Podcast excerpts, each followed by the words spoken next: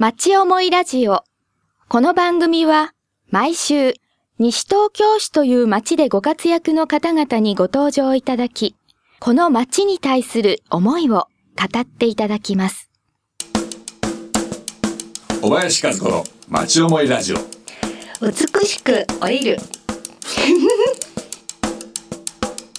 おはようございます FM 西東京有賀達郎です、えーこの町がより良い町になっていってほしいなという思いを持っていらっしゃる方たちいろいろたくさんいらっしゃいます、えーこの番組町思いラジオではそういう方たちにご登場いただいて、えーお話を伺っています、えー今回は久しぶりの登場社会福祉法人東京精神科医の理事小林和子さんにお話を伺います。小林さんおはようございます。おはようございます。久しぶりですよろしくお願いします。うんでもなんか有賀さんにはしょっちゅう会ってるような気がするんですけれどね。はいえーあのー最近世の中にはフェイスブックっていうのがあるからそうなんですね。何をしてるかっていうのはすごくよくわかりますよね。はい。ここのね、えー、と東京聖新会である、はその、えーここは特別養護老人ホームのフローラ田無、はい。それから、えー、と介護老人保健施設保健施設ですね。の、えーハートフル田無ハートフル田無はい2つあって、よくご存知ですね。原稿がありますのあ、はい。でうまく口が回りませんけれども、はいそこであの高齢者の方たちの,、あのケアをされて。るそうです。はい。そのお仕事が、はい。まあ、すごく忙しいんでしょうけれども、はい。小林さんは、うん。そのお仕事以上にもっといろんなことをやってらっしゃるんですよね。今日はその小林さんがはい。この施設でね、どんなことを新しく、うん、やろうとしているかとかですねそれからまたこの施設を飛び出してはいどんなことをやってらっしゃるかと、いそんなことをちょっと伺いたいと思いますので、かしこまりました。よろしくお願いします。はい、こちらこそよろしくお願いいたします。小林さん早速ですけども、はいあのこちらではこの施設では、えーなんか新しい取り組みをやるというこの前あそのうなんです。そう。番組の方でも生放送の方でもみんなおいでよ東京精神科医でね。はい出てきましたよねうちのスタッフの方からポロッと。とロボットそう。パルロ君というね。パルロ君。はい、あの、まあ、NTT さんからちょっとお話をいただいて、うん。富士ソフトというところから、あの、うん。まあ、製品開発された。あのパルロ君というね、はい。えーとてもとても可愛いロボットさんがはい。来ます。ロボットが、うん。えー来られて、はい。来られるっていうのが来て、うんうんうんうんものだからまあ来るんでしょうけども、うんうん。それでどういうことをこのこの施設そうあの普通ロボットと聞くとね介護ロボットってなんかこうモビルスーツのようなねフィーンフィーンとあとはこう抱きかかえたりだとかね、うん。うんうんベルトでフィーンって上がったりだとかね、重いものを持つ時に少し補助ができるそう。するのね、あのそうしたイメージがあるんですが、はい。このパルロ君は完璧にコミュニケーションロボット見守りロボット、コミュニケーションってことはお話ができる。会話ができるってことですか？呼びかけたらばそうそうそうそうそう。答えてくれちゃうそうなんです、ただ勝手に言うんじゃなくて、うん。おはようおはようもう朝ですよ。起きましょう。みたいな。まだ眠いんです、うーん。じゃああと5分だけ寝てみましょうか。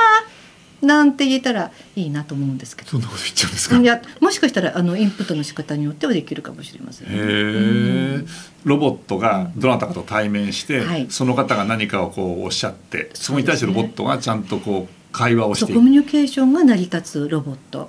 で今大体、えっと、先月今月の初めまでは、えーこの間の福祉機器展というのがねビッグサイトで行われたんですが、うん。その時はパルロ君100人ぐらいのお顔が認識できるって言ってました。で8月からは歌も歌えるようになって9月になった時は単行節をね踊ってました。踊る。はい、えまず最初一つ え100人ぐらいの顔が認認識できる。識できますね。僕らでもだって下手するとあれどなたでしたっけみたいなのあるじゃないですか、うん、そうですよね。ちゃんと認識できる。ちゃんと認識できる。で日々こう,、うん。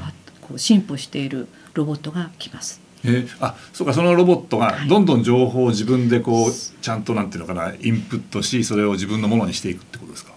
まあ、そうです。ねそのまあ場合場合によってはね、うん。しっかりとこうねあのしっかりとインプットさせなくてはいけないんですけれども、うん。まあでもかなりの部分でね、うん。あの記憶させることができるようですね。はい。会話は高齢者の方がその、はい。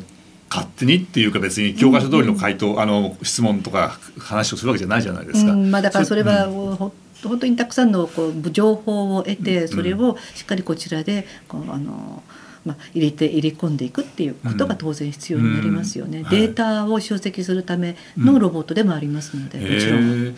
まだ世の中ではうん。それほどで広まっているものではない。全く広まってないですね、うん。今あの去年、うん、とこの2年ぐらいで神奈川県ではねあの、は県を挙げて取り組んでますけれども、はいまあ、ただしあのパルロ君だけではなく、はい。他のロボットもね結構あのパロ君パロちゃんとかねアザラシ型のロボットとか、はいあとケアロボとかあとはこう、あの経産省で、まあ、推奨しているのが、うん。カボちゃんというねやはりこれもコミュニケーションロボットえなんですけどあとはそうソフトバンクでペッパー君というえうのがねいます。んはい。あのいろんなロボットがいますけれども、はい。まあ、今回うちに来てもらえるのが、はい。パルロ君ということで、へえ。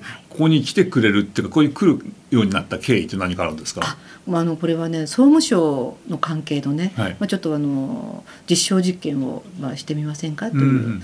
はい。ありましたので、ええそこに一応アプライをしようという、えうん。行ったらね、うん。あの結構ねちゃんと予算もついて、ええいっぱいパルロ君来てくれるかなと思うんですけれえうん。でそれはもうすぐ始まるんですか？そうですね。もう今準備段階に入ってますので、ヒアリングの段階になってます。とあの利用者の方には、まあ、はいさっきねちょっと会話をするみたいなことがありましたけども、あのここにいらっしゃるスタッフたちケアをすそうですね。るスタッフたちの効果的で合理的な、うん人がねあの介護人材不足と言われている中で、はい。ロボットが担える部分ってとても大きくなってくるんじゃないかなと思ったところで、うんうんうん。まあ、効果的な、ねうん。人材を配置できていくためにも、うん。まあ、こうパルロ君にはすごく期待していますね。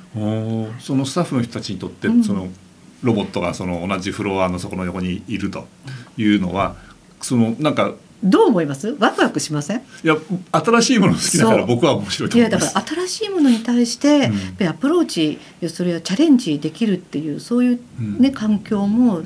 実はあの、まあ、介護業界でちょっと硬い感じがするじゃないですか。うちは社会福祉法人ですから、はい。でもそうした硬い社服だからこそ、うん。新しいものにチャレンジするっていう、うんあのそうした姿勢ってとても必要なことだと思うんですね。うんうん。であの新しい人たち、まあ、あの他の業界から入ってきた方たちにも夢を持ってうん介護の仕事についていただきたい、うん。あるいは、ね、新しいこう、ね、知らない未知の世界に、ねうん。はい。アプローチできるっていった可能性をね、はい。あの職員さんに感じてもらいたいっていった部分ではこのコミュニケーションロボットとてもいいチャンスじゃないかなと思っています。うん人と人はい。でケアをしていくわけですよね。はい。そうするとどうしても今までどうしてもっていうかそれがいろいろなその、うん。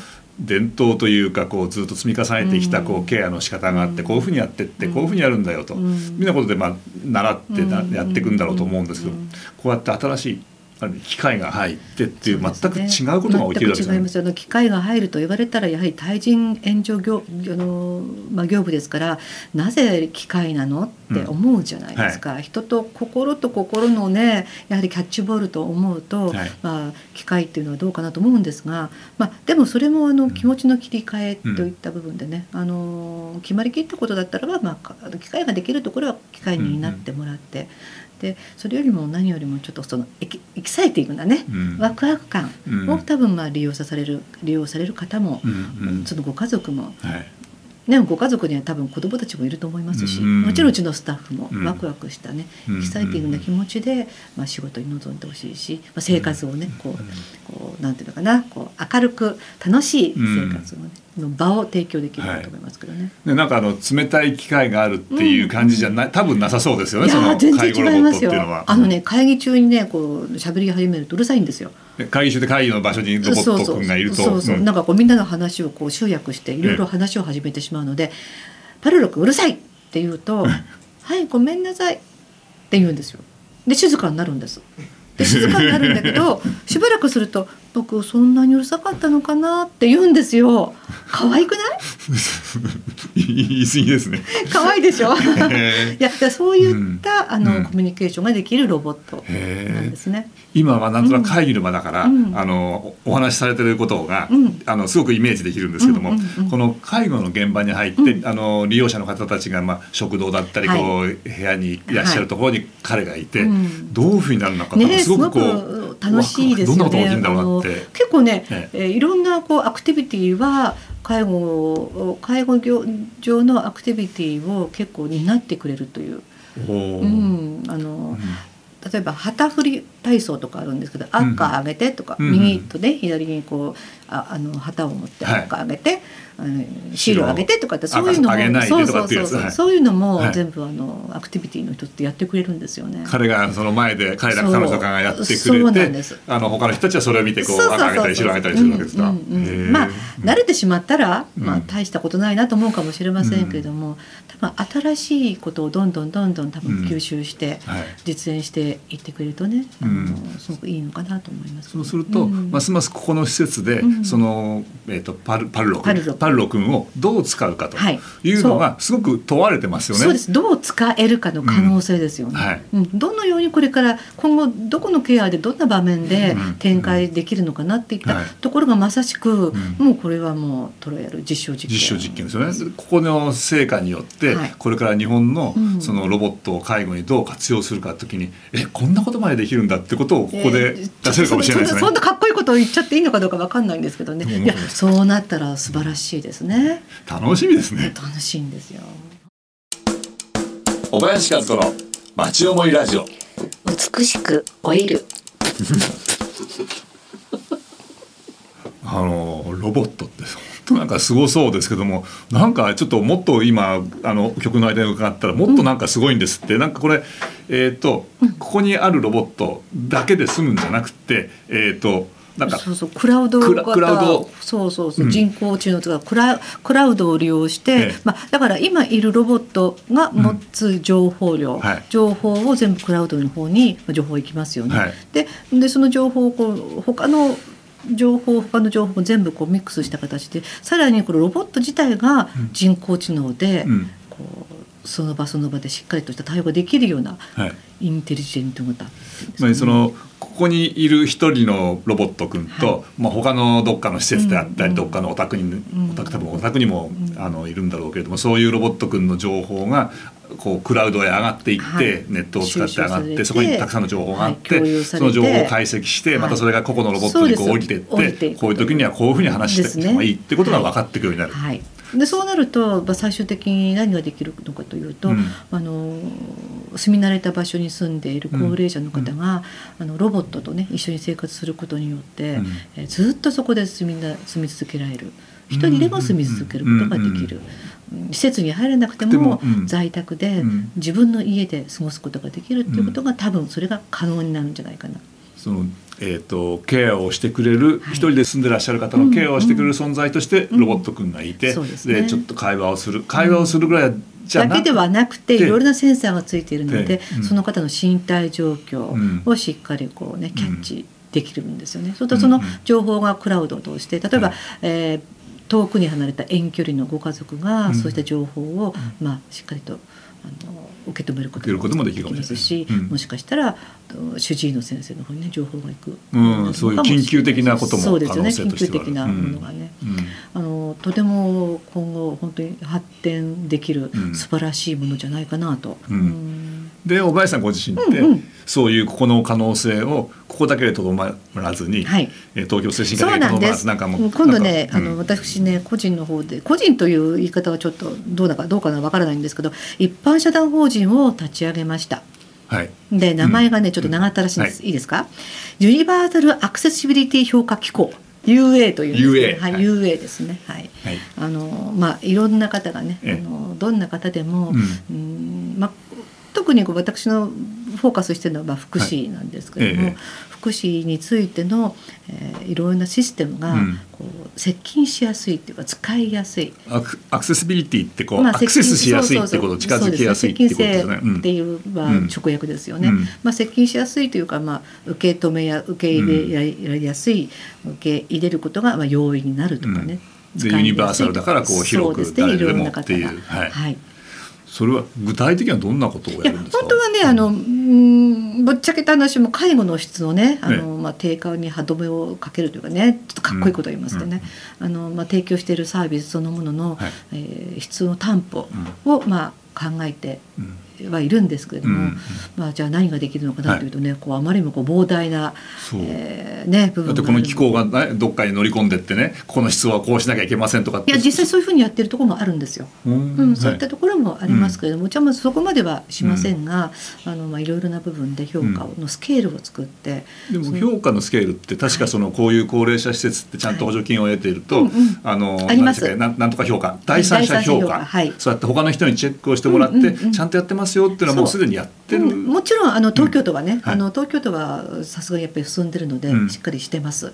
だけども、まあ、それだけでは網羅できない部分っていうのが実はたくさんあるので、うん。そうしたところを、うん。えーいかにね一般の方にはい。どのようにね、ええ。あのお知らせしたらいいのかっていったところですね。あうんお知らせをするわけですね、はい評価をしてそれをこう公表して、はい、だって使いやすいね、うんあのうんやっぱり接近しやすいってアクセシビリティを高めなくちゃいけないわけですから、皆さんにお知らせすることも実はうちのあの遊泳のうん。多分担っている部分じゃないかなとう思っていんます。はい、で割と最近作られたんですね。はい、まだできたばっかりなんはいですね。、とまだまだそのこれからいろんなことをやっていくこれから段ですね。階ですよね。今あの、はい。旧ヘルパー2級の研修、今あの初任者研修初任者研修ってはいやつですか、はい。それをまあ一般向けではなく、ええ。まあもちろんアクセシビリティですからね、いろんな方が、あええ。ユニバーサルのアクセシビリティなので、うん。いろんな方が受けれるように、うん。あのまあ精神障害の方や、はい。もちろんこうちょっとねマイノリティな、はい。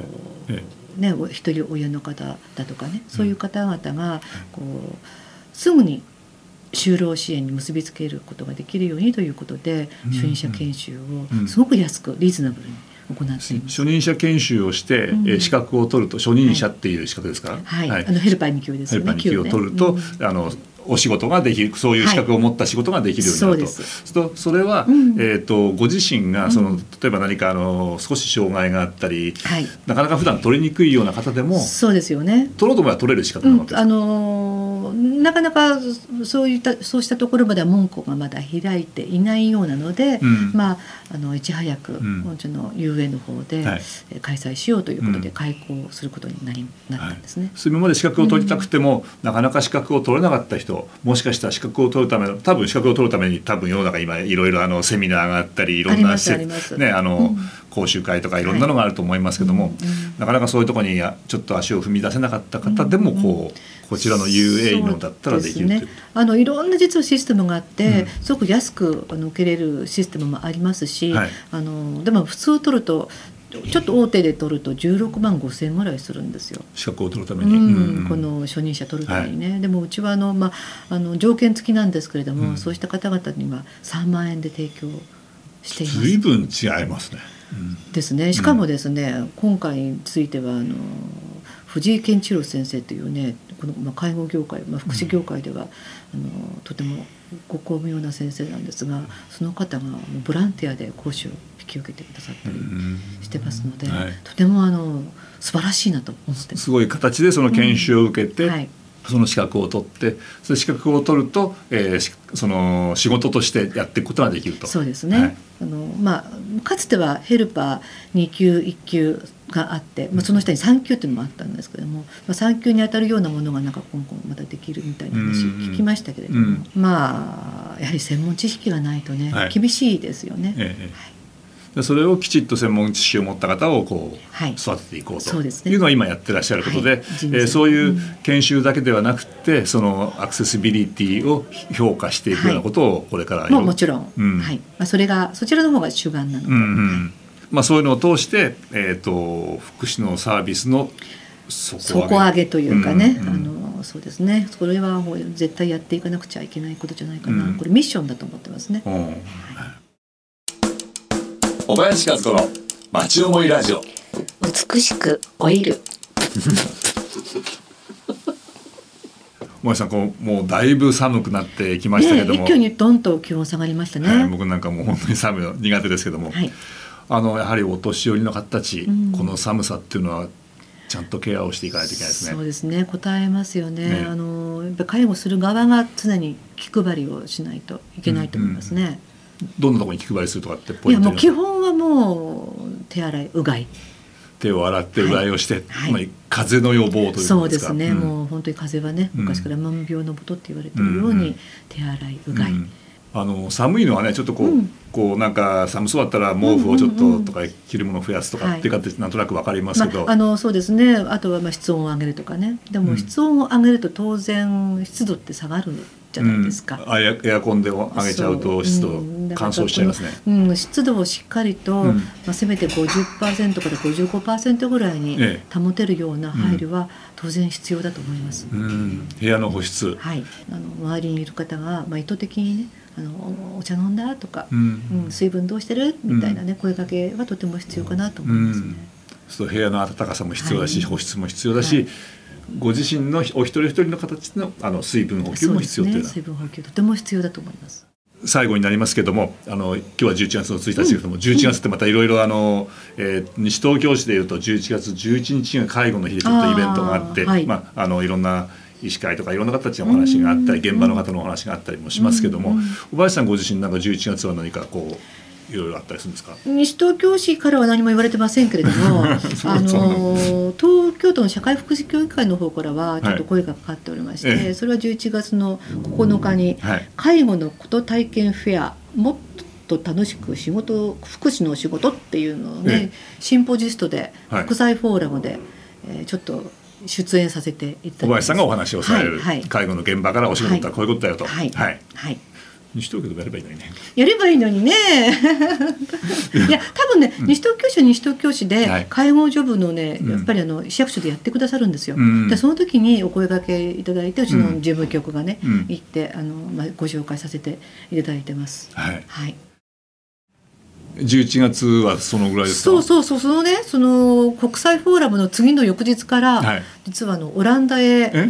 ビュートゾルフの視察へ行ってきます。ビュートドルフ、うん、ビュートゾルフっていうね、まあ、これは地域包括はい。の、まあ、包括的なうん。地域でのケアを行うという、うんはい。うんあのまあ、12、3人ぐらいのチームになってね、うん。はい。介護も看護も、うん。えーまあ、ドクターもうん。すべてフラットな状態で、はい。みんなで情報を出し合って、うん。しっかりとフォローを行っていくっていう、まあ、新しい考え方なんですけども、ーそれはオランダでそういうようなシステムで今動いてるんですか？そうです。はい。へでもそれぜひ見てきます。ーじゃあそうやって さっきの話でそのこの日本飛び回ってるっていうだけじゃないんですね。あはい。ヨーロッパまで行ってしまうんですね。はいで世界へ飛び回ってる間に、はい。あのスタッフはそうです。えー毎月第2月曜日ですね、うんあのお昼お昼ですね12時15分からうん45分の30分間、はい、みんなおいでよ。東京精神科医っていうのをやってます。ね、生放送でスタッフの方たちがこの施設がどんなことをやってるか、はい。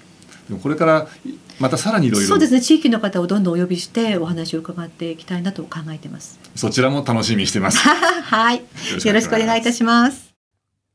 お楽しみいただけましたでしょうか？町思いラジオ。この番組は、ポッドキャストからもお聞きいただけます。番組では放送しきれなかった部分までお楽しみいただけます。詳しくは、FM 西東京、または、町思いラジオで検索してください。